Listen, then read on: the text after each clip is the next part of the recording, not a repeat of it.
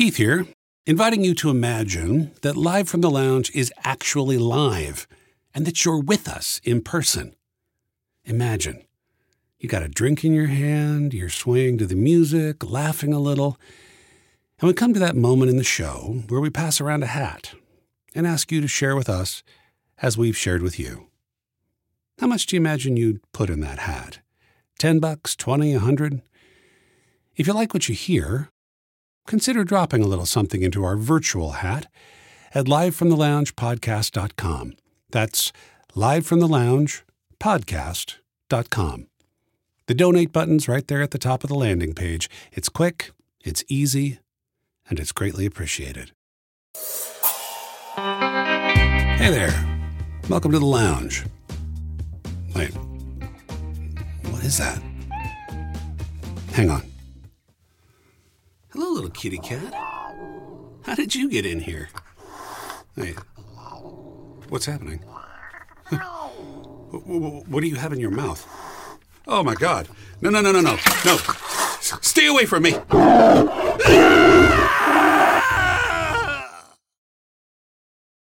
Thank you. Thank you very much. Welcome to October, the April Fools of Autumn. As usual, we've got stories, songs, and conversations, all intuitively designed to help you groove with the rhythms of the season. And right now, tis the season to be scary.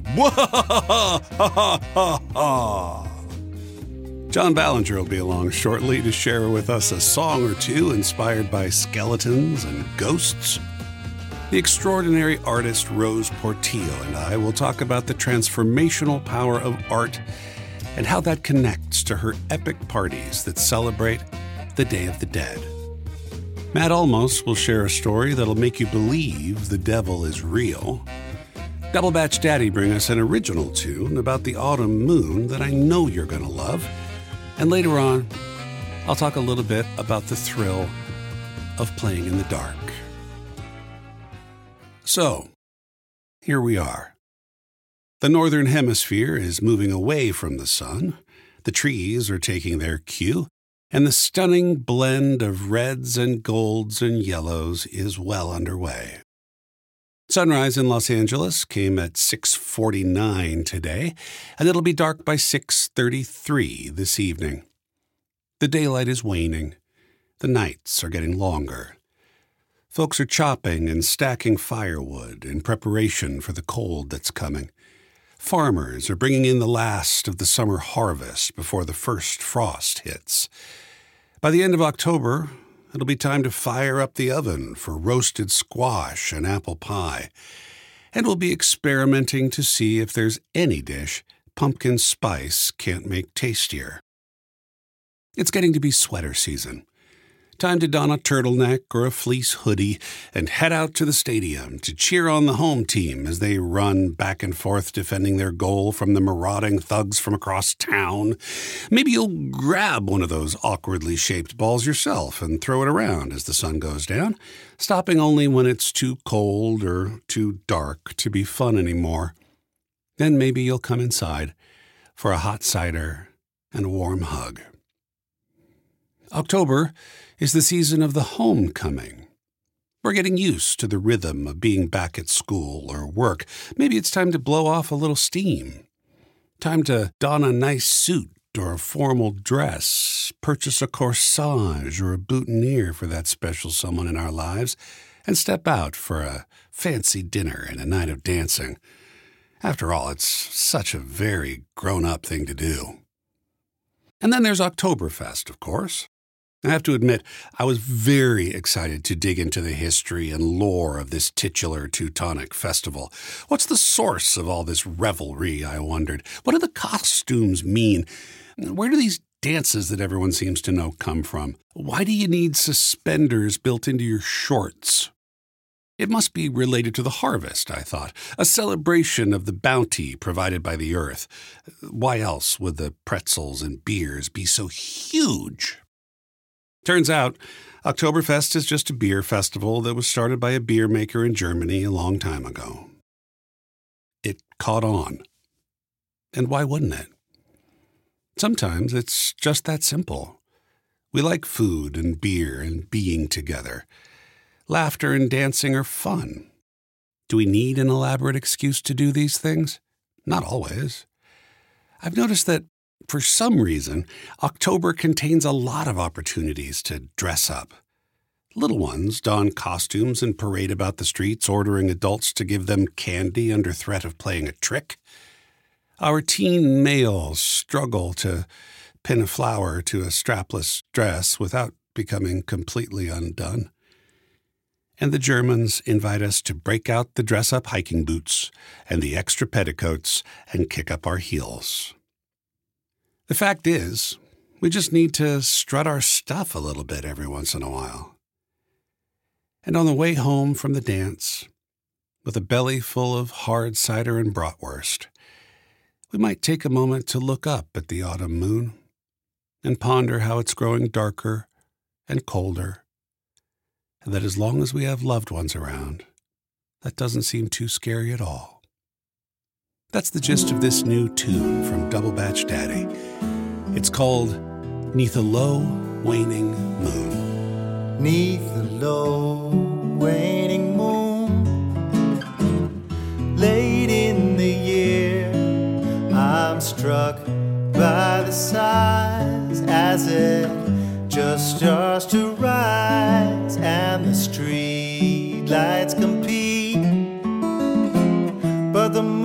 Glows sweet, reflecting the sun long gone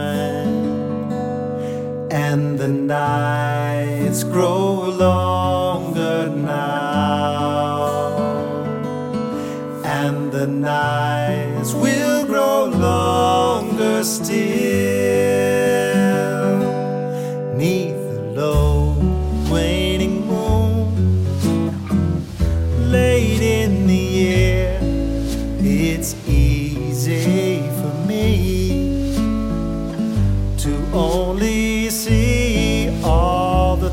That might have been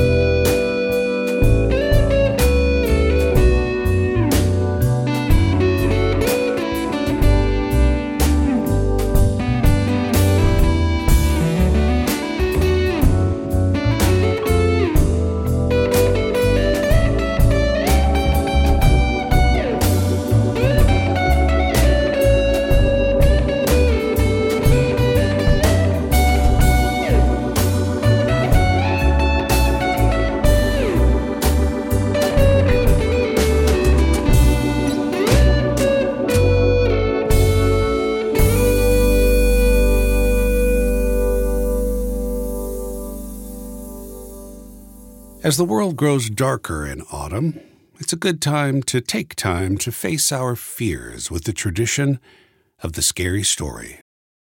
Here's a true story of an encounter with the devil, told by Matt Almos. You're 8 years old and you're lying in bed. It's 9:45 on a school night, but you're still awake. You're curled up under the covers in the dark eyes closed, listening. You can hear your parents watching television downstairs. You can't see what they're watching, but you can faintly hear it.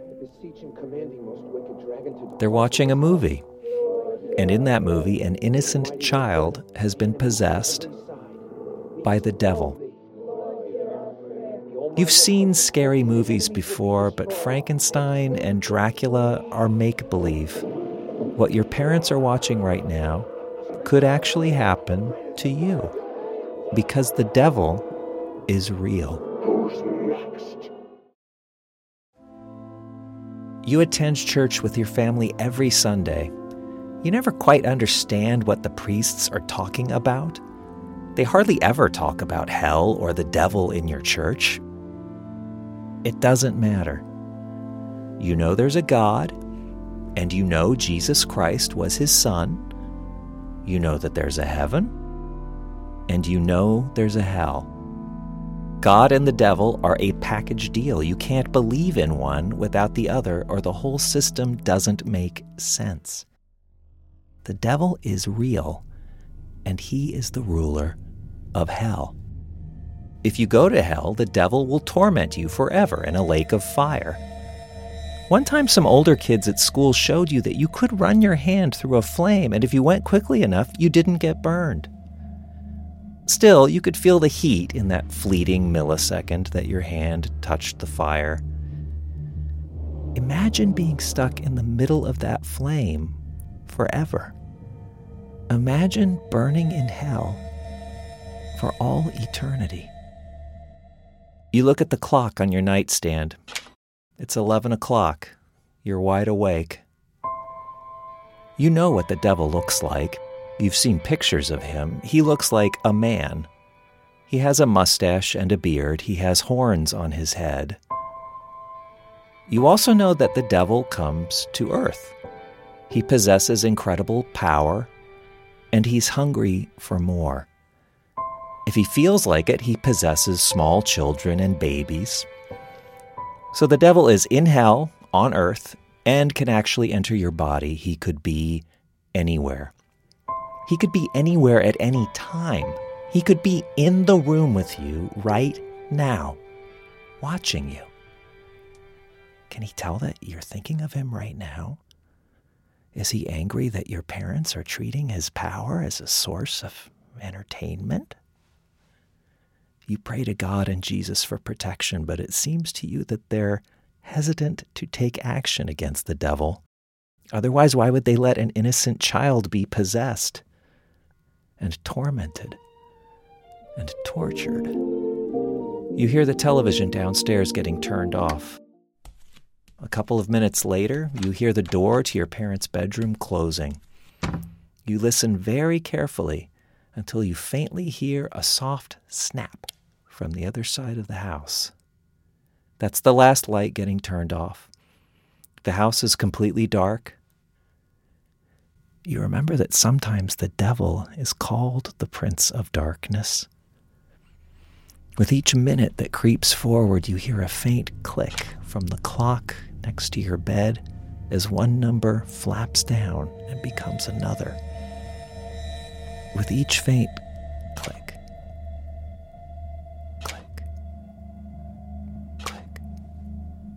you're reminded that you're still awake. You look at the clock and see that it's past midnight now. The only person in this pitch dark house who's still awake is you. You wonder if you're ever going to fall asleep again.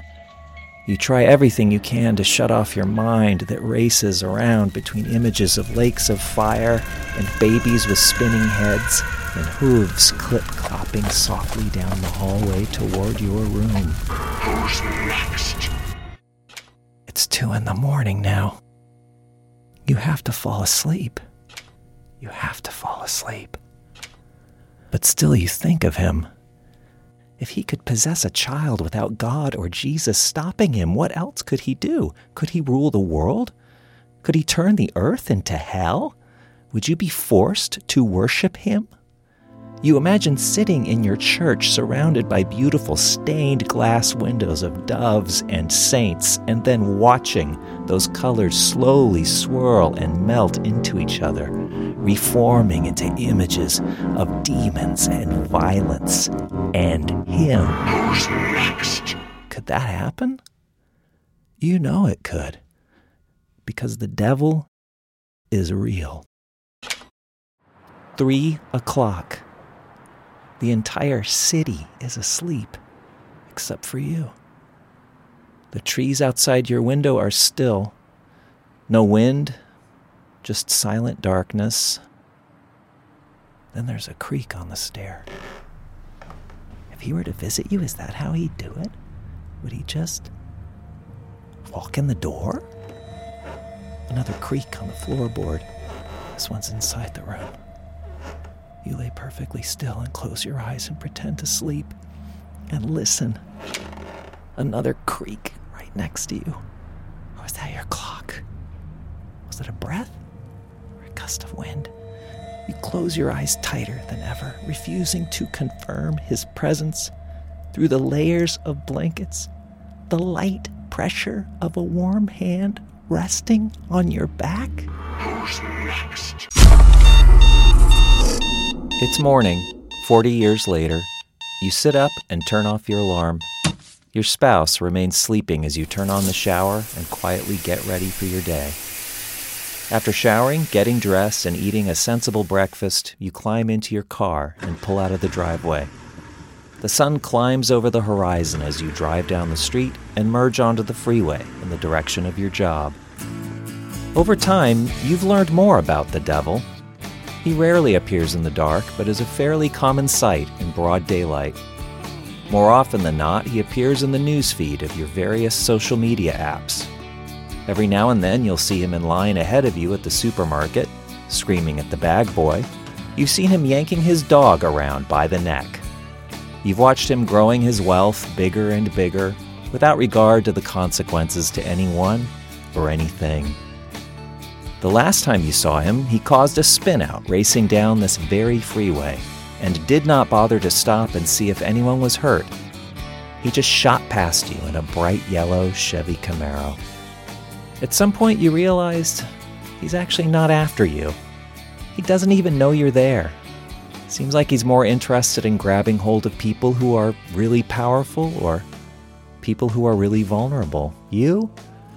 You're somewhere in the middle and you'd rather not get involved, which makes you kind of invisible to him. So you don't hide from him anymore. But you don't fight him either. That used to make you feel guilty, but you got over it. You just go about your day until the day turns to night and you curl up under your covers, closing your eyes tight and falling asleep to the in the stairs. Who's next? Matt Almos and his wife Carol write all of the radio plays for Live from the Lounge. We'll be right back for a conversation with Rose Portillo. LA Animal Services is more than a place to find your next pet. With six locations throughout the city of Los Angeles, LA Animal Services also offers support services for pet families, like the Pet Food Pantry and monthly advice panels for dog, cat, and rabbit guardians. Another thing LA Animal Services offers is a chance for animal lovers to make a difference by getting involved. You can have a positive impact on animals in our community by adopting or by joining the team as a foster parent or a volunteer. Find information on how to access services and how to get involved at laanimalservices.com.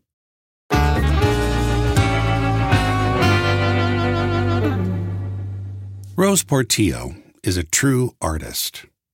She's an actress with a list of television and film credits going back to the sitcom Chico and the Man from the 1970s. but it's her work on stage that is the most stunning. She created the role of Della in the world premiere production of Zoot Suit here in Los Angeles back in 1978 and went on to Broadway playing the role. In the recent revival, she came back in the role of Henry's mother Dolores. Rose is also a graphic artist, a maker of mosaics, and an arts educator. But it's her legendary parties honoring the Dia de los Muertos that I wanted to talk to her about. Tell us a little bit about the Dia de los Muertos, and can you kind of compare and contrast it to what Halloween? Absolutely nothing to do with Halloween. Absolutely nothing. It's a little sad. The Dia de los Muertos in Mexico has become a little uh, Americanized with Halloween and, and a little confused, and that's a little um, disconcerting. But my family did not celebrate that. They thought it was creepy and weird and only the peasants do that.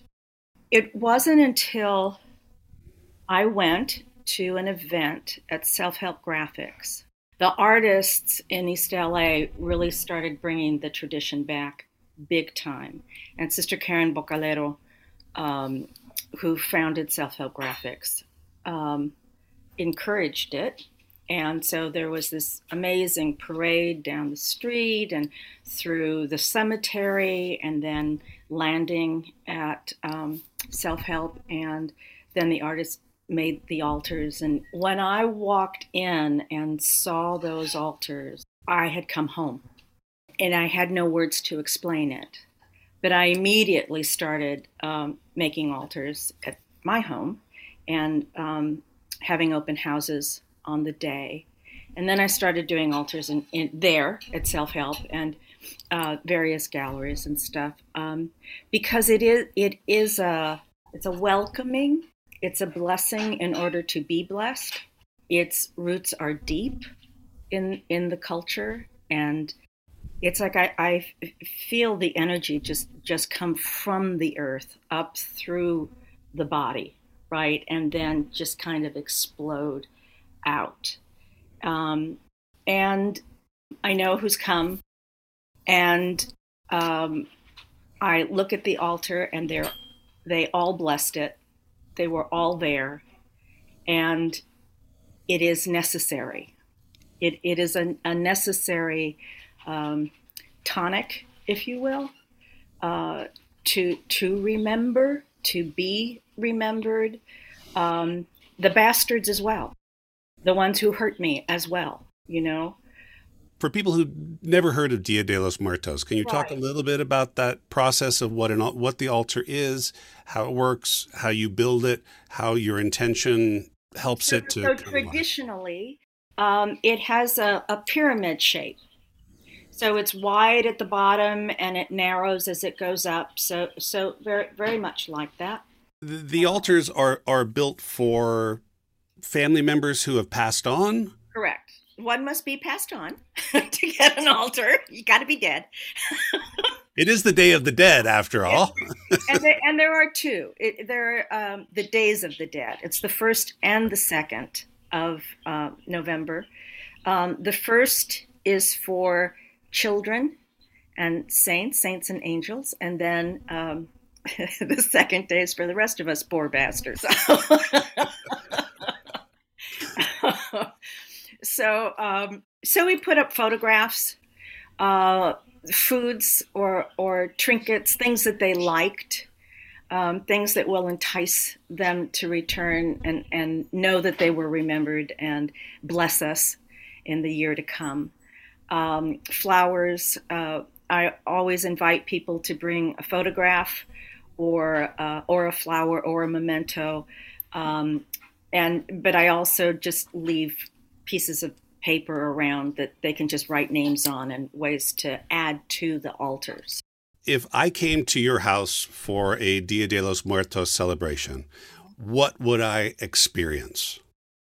I am very traditional with the sound. So there's a lot of Eydie Gormé, a lot of mariachis, a lot of uh, Santa Cecilia, because she honors the, the tradition. There is um, drink, there is food, uh, traditionally tamales, but but these days that got a little difficult. So I make a huge pot of pozole, food and drink, and talk about who's on the altar for you.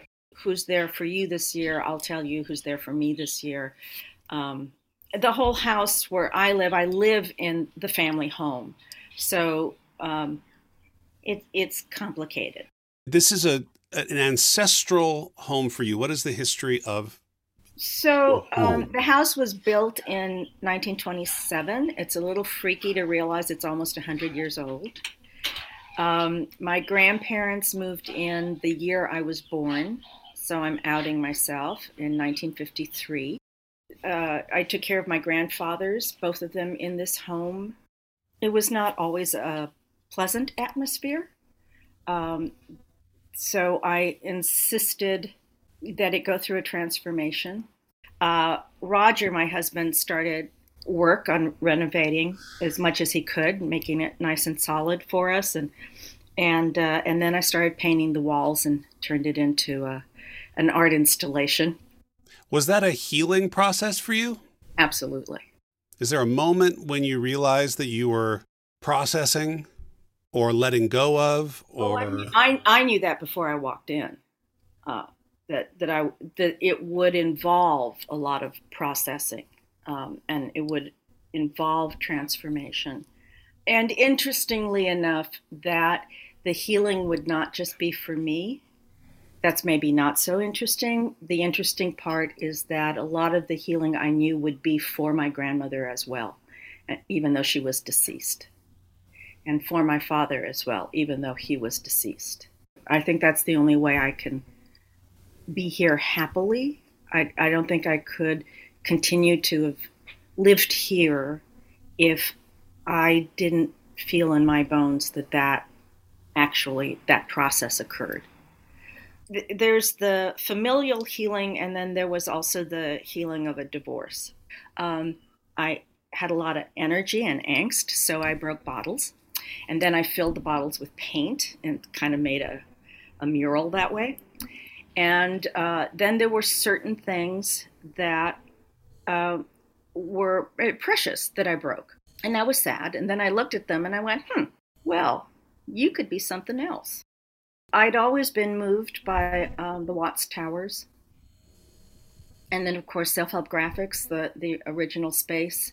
The exterior was all wonky mosaic. Uh, and I mean that with great love and admiration. So I just started experimenting. And when we moved into this house, when we were getting this house ready for us, uh, my husband was also a, a visual artist and a carpenter. And he said, well, We need a kitchen floor. And I said, I have an idea. So I taught myself. I found it was happenstance. We walked into the tile store, and off in the corner was a big pile of red, bright red tile. And like a little kid, I went and I pulled on his shirt sleeve, and I said, "I found it! I found it! I found it!" so, um, or did it find you? Well, right, yeah. So it, uh, uh, I taught myself mosaic on the kitchen floor, and then uh, the next thing was the the bathroom upstairs because we needed a shower and i went no no no white tiles no blank no no no. So i found these amazing greens and blues and um, so that that's how it started. It sounds to me like it was the process of taking a literal brokenness that that represented sort of a brokenness that you were going through and a reconstruction of your home. And spirit. What I like to say uh, whenever I'm teaching a, a, mosaic class is we these squares. Who decided that this square wanted to be a square? This tile has so much to give and to say and, and to communicate. So we're going to smash it and then let it talk to us.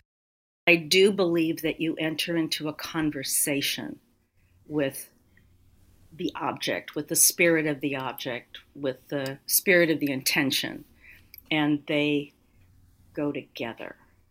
And then suddenly you've got something. And that's the spirit of the ofrenda and the altars as well. Indeed.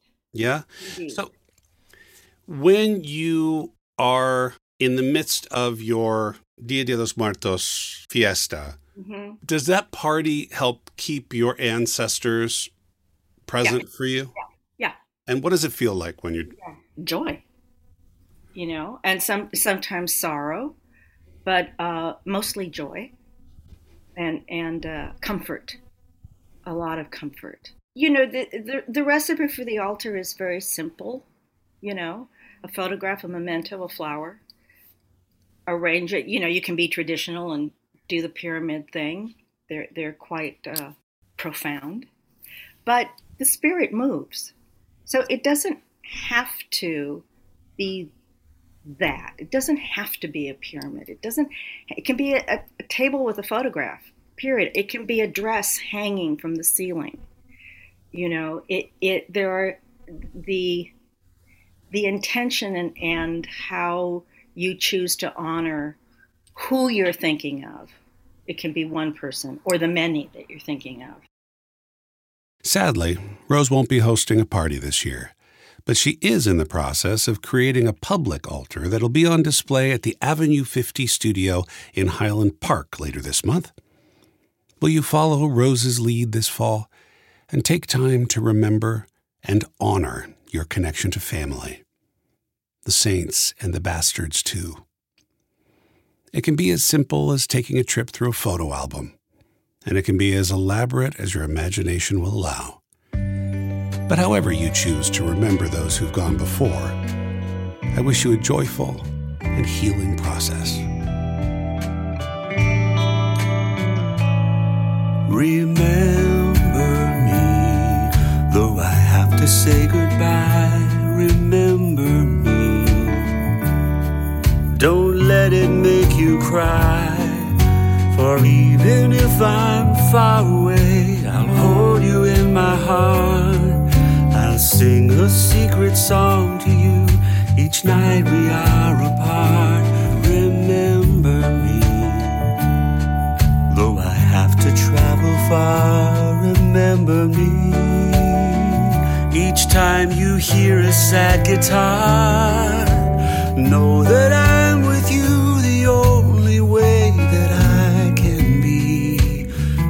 Until you're in my arms again, remember me.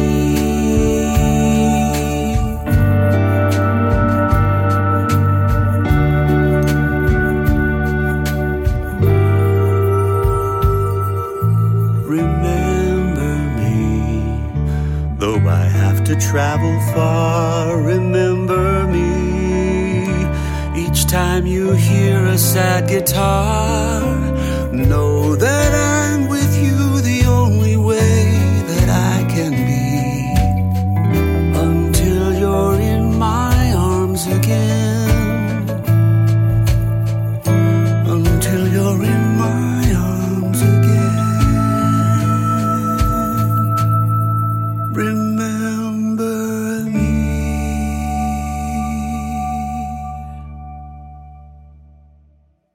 Welcome back. It's time for the dinner and a movie segment, and I am here with the person whom I've shared the most movies and the most dinners in my entire life, the love of my life, Anne Kloss Farley. Happy Halloween, Ooh, it's so scary, isn't it? Yeah, I love October. You do. I do. The decorations have been up for a week already, and um, and they keep coming out. You were ready to put them up September 1st, Yep. but we held you back. yeah, So, man, we got a lot to cover. So Yeah. let's just get right to it. Um, scary movies. so many good ones. What could be better for Halloween? What are some of your favorites?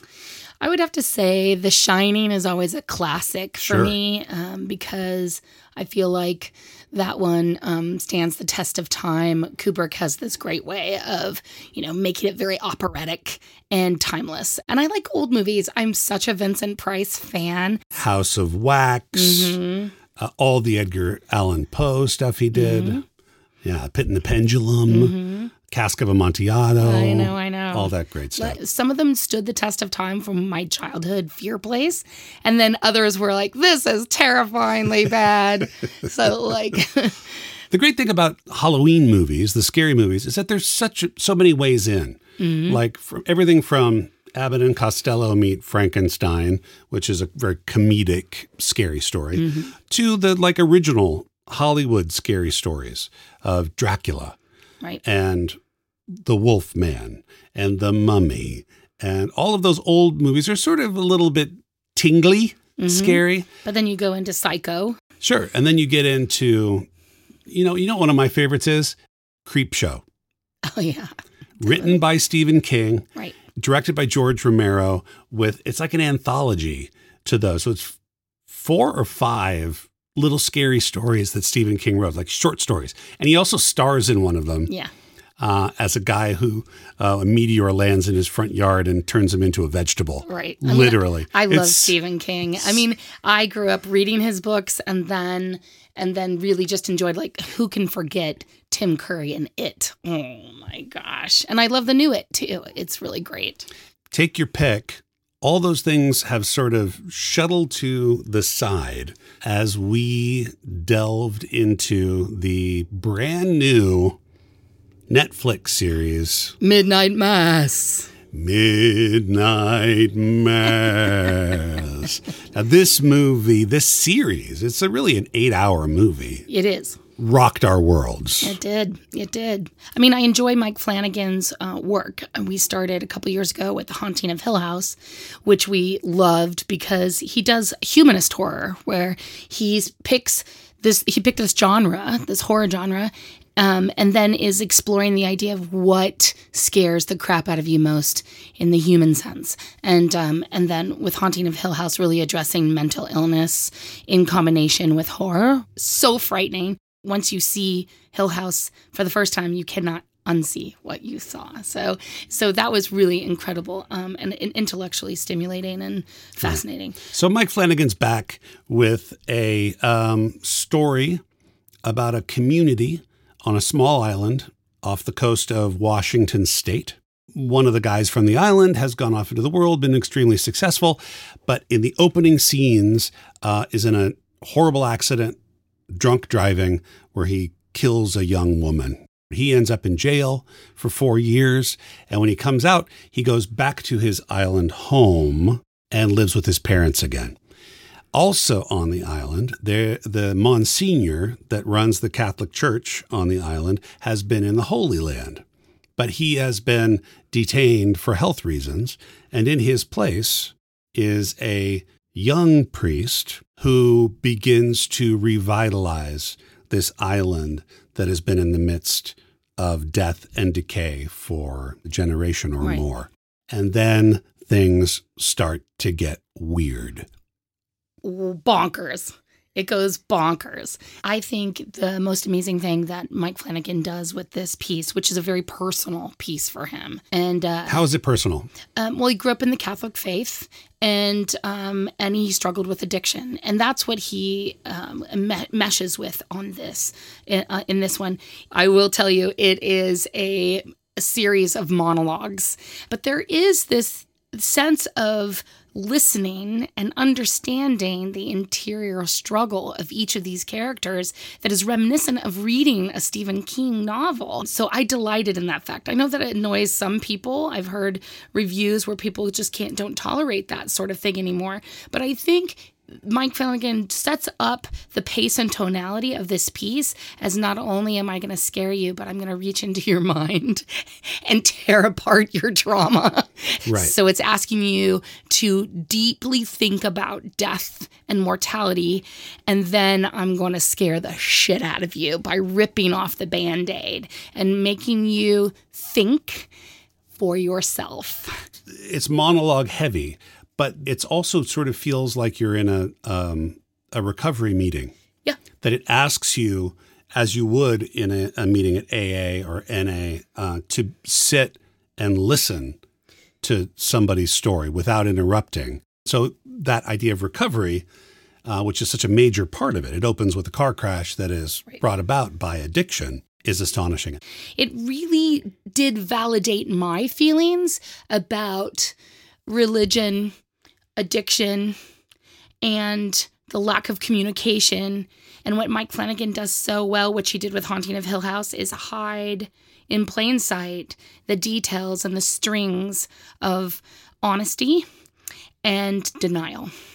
I, am just so thrilled to be able to watch a horror film that is intellectually stimulating. And maybe we should be looking at these horror movies in a way where we're actually identifying some of our issues that we have that we we can't face. I think if you're Catholic this will ring true on so many levels.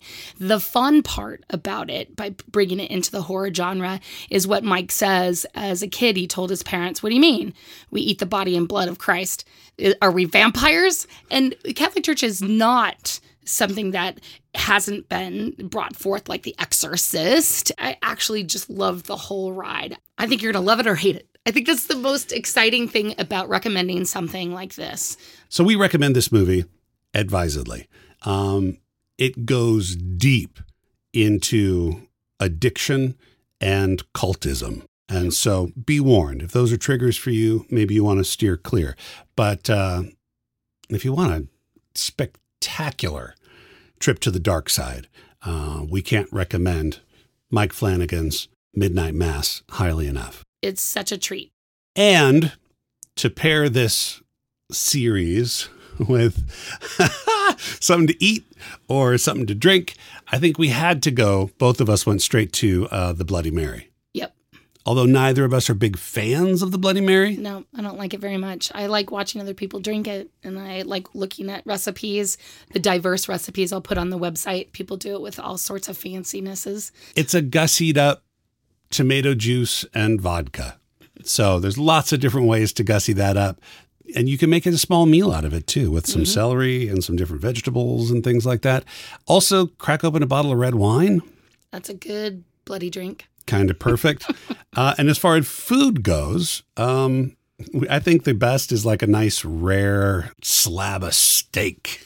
yeah, and I found a really great bloody bolognese where the recipe is, you know, black ink squid pasta with a just a bloody looking tomato sauce on top. Yeah, that squid ink pasta really pops the mm. uh, look of the a Halloweeny flavor. You get some chunks in there, and it's all very visceral, and could be a heck of a lot of fun. Or, you know, you could just go for the waffle wafers. it goes a, super Catholic and a bottle of red. Yeah, and uh, maybe have your own midnight mass. Yeah, right. All right, Miss Anne, I sure do love you. I love you too. Thanks for um, letting me watch Midnight Mass over and over and over again. Look forward to to many, many more movies and dinners with you in the future. Yeah, I'm looking forward to next year's Mike Flanagan Halloween treat. What could it possibly be? I don't know. I can't wait.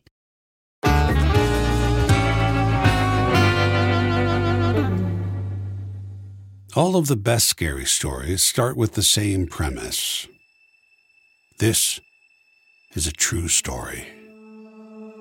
It happened right here in these woods a long time ago. A friend of mine had an uncle who had a friend who was hitchhiking not far from here. You know what I'm talking about. Stories like the Amityville Horror, The Conjuring, and the Blair Witch Project all trade on the premise that what you're about to hear is a true story. I read Anne Rice's Interview with a Vampire when I was in college, and there was part of me that absolutely believed that it was a work of nonfiction. Yes, I thought there may not be many vampires running around, but if there are any, a few of them would certainly be hanging out in New Orleans. The real true story, however, the true story that lurks beneath the jump scares and the gore. The true story that's inevitable and inescapable. The one that motivates and terrifies us in equal measure all throughout our lives is the true story of our own impending demise. And in October, we're invited to run toward the fear that truth inspires. We might willingly submit ourselves to haunted houses wherein we witness scenes of unspeakable horror. We may watch and listen to the stories of Halloween, which, interestingly enough, are often tales of the living dead. Zombies, after all, are just humans like us that become infected with a virus that kills them, but then brings them back to life. And suddenly, they can't be killed anymore, and they're hungry for human flesh. Mummies are zombies of a different stripe, and a lot scarier to me because mummified remains actually exist. What if these perfectly preserved pharaohs reanimated and came back to life to punish us for desecrating their final resting places? The story of the Frankenstein monster is one of grave robbing sewing together the remains of several dead bodies and applying a significant bolt of electricity to bring the unholy creation back to life. And vampire lore is the lore of immortals who roamed the earth in an endless night, feeding on the blood of the living, and occasionally recruiting others into their ranks. Halloween is the time of year where we're invited to play in the dark to wander whistling through the graveyard that will one day be our home. We may flaunt our bravery in the face of the inevitable, or we may choose to find a giddy thrill in submitting to our fears. Either way, Halloween invites us to playfully draw close to the thin veil that separates us from those who have gone before. As Halloween transitions into the Dia de los Muertos celebrations of Central and South America, all of the zombies, mummies, ghouls, and ghosts fade away, and we're left only with skeletons. These skeletons, however, are not to be feared. They're meant to be welcomed, embraced. They're family, after all, the ones who have gone before us. We adorn altars with candles, marigolds, and photos of them. We set out their favorite food and drink in order to entice them to come back into our homes for a night of celebration and remembrance.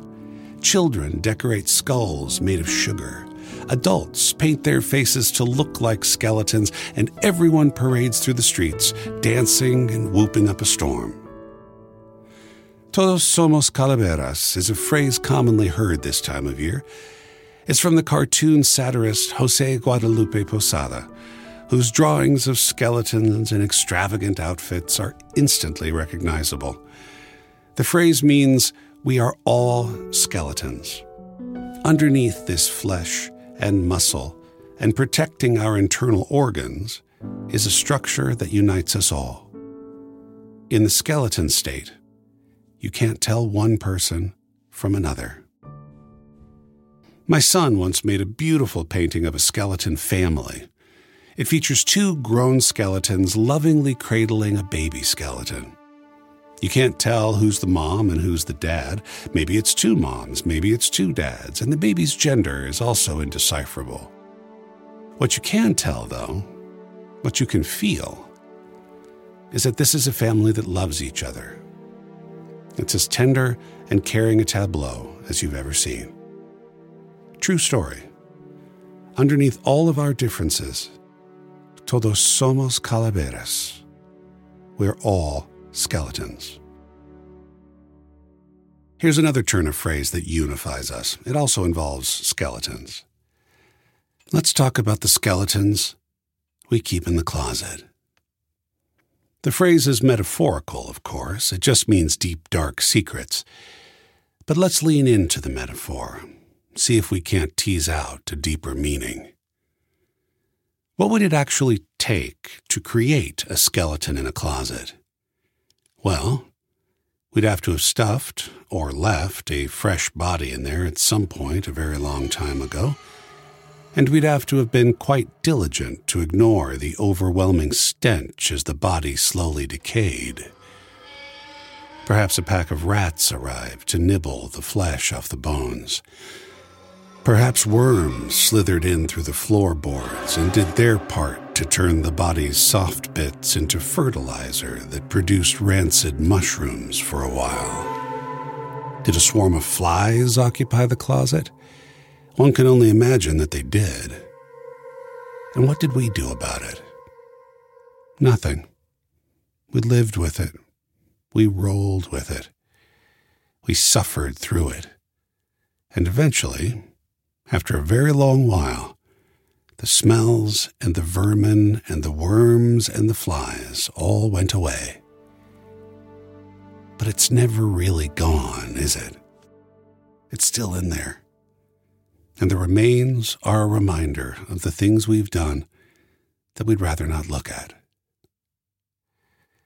As we move through the darkening of the year, as we practice facing our fears with a light heart, it might be a good time to address the skeletons we keep in our closets. Like the skeletons that hold up our bodies, we all have them. Some of those hidden secrets may make us feel mildly uncomfortable, and some may be truly debilitating. It may take a partnership with a professional or time with a group of people who have dealt with similar skeletons and have learned how to clean out their closets in order for us to find the strength to even open the door. But that strength is worth seeking. For if we're not willing to face and accept the skeletons we are made of, both literally and symbolically, we're not in touch with the fullness of who we are. On the Sunday after Dia de los Muertos, many of the celebrants make their way to church to observe All Saints' Day, where once again we're invited to remember those who have passed on. The service often contains a tradition that's borrowed from the great Salvadoran hero, Archbishop Oscar Romero, who would take a moment during Mass each week to read out the names of those in his country who had been disappeared or killed by government militias in the previous week. After each name was read out, the congregation would reply, Presente, meaning even if these people aren't with us in person, they are present with us in our hearts and minds. This tradition is now practiced in churches all across the world on All Saints' Day. But you don't have to go to church to participate in the act of remembering, or to think about how you'd like to be remembered.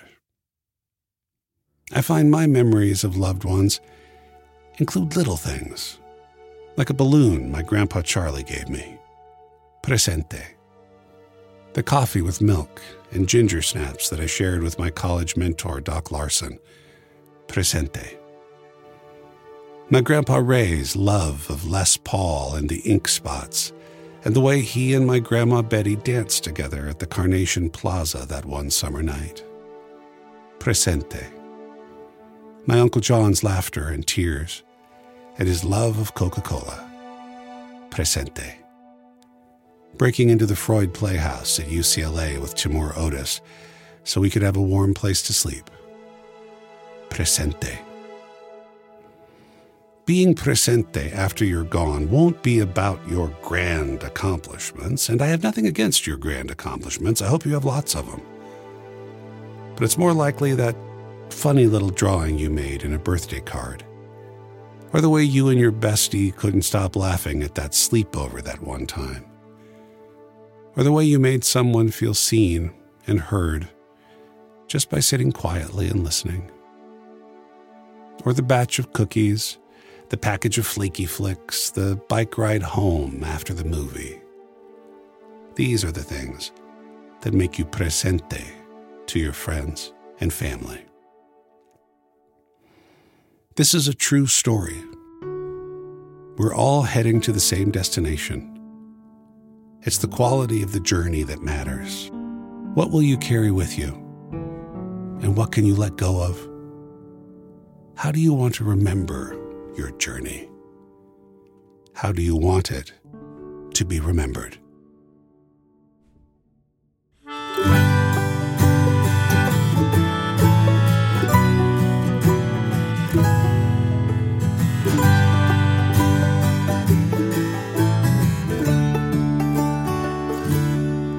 He said his hip talks to him when it's ready to rain.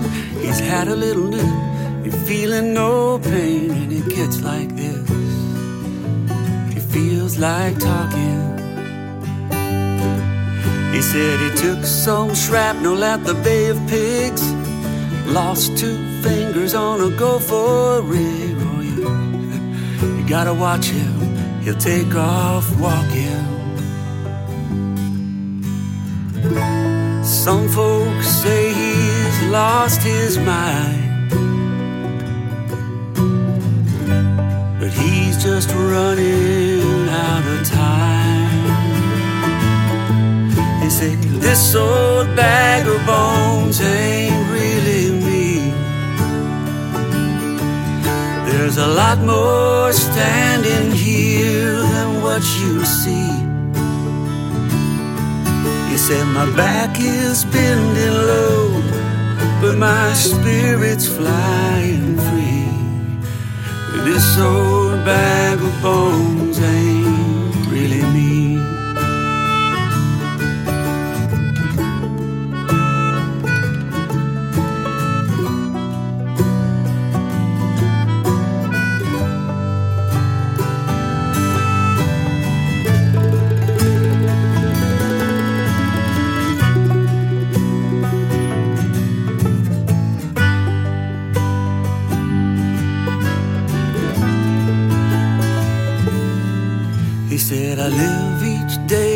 like it's my last. Time won't keep, it goes so fast. You better do the best that you can do. He said, Life's a tune you whistle in the dark. You get it right, you get a little spark, and then the sun comes up, and it all dawns on you. This old bag of bones ain't really me. There's a lot more standing here than what you see. Said, My back is bending low, but my spirit's flying free. This old bag of bones ain't said my back is bending low, but my spirit's flying free. This old bag of bones ain't really me. Oh, this old bag of bones ain't really me.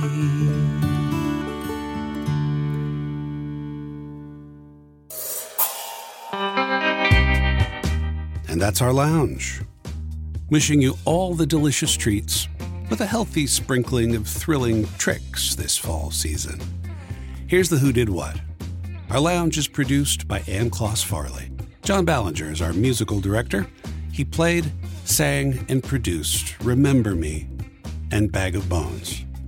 His album Blue Room is available on Spotify. Matt and Carol Almos wrote The Devil is Real, and you heard Matt perform it. Double Batch Daddy wrote and performed Neath a Low Waning Moon. Be sure to catch them at the Culver City Art Walk on Saturday, October 9th at the Sherborne stage just before 5 o'clock that afternoon. And special thanks to the incomparable Rose Portillo. Don't miss her Dia de los Muertos Ofrenda installation at Avenue 50 Studio in Highland Park through the beginning of November. And I'm your host, Keith Farley. We'll be back in a month or so with more stories, songs, and conversations, all intuitively designed to help you to learn, to love, to lounge.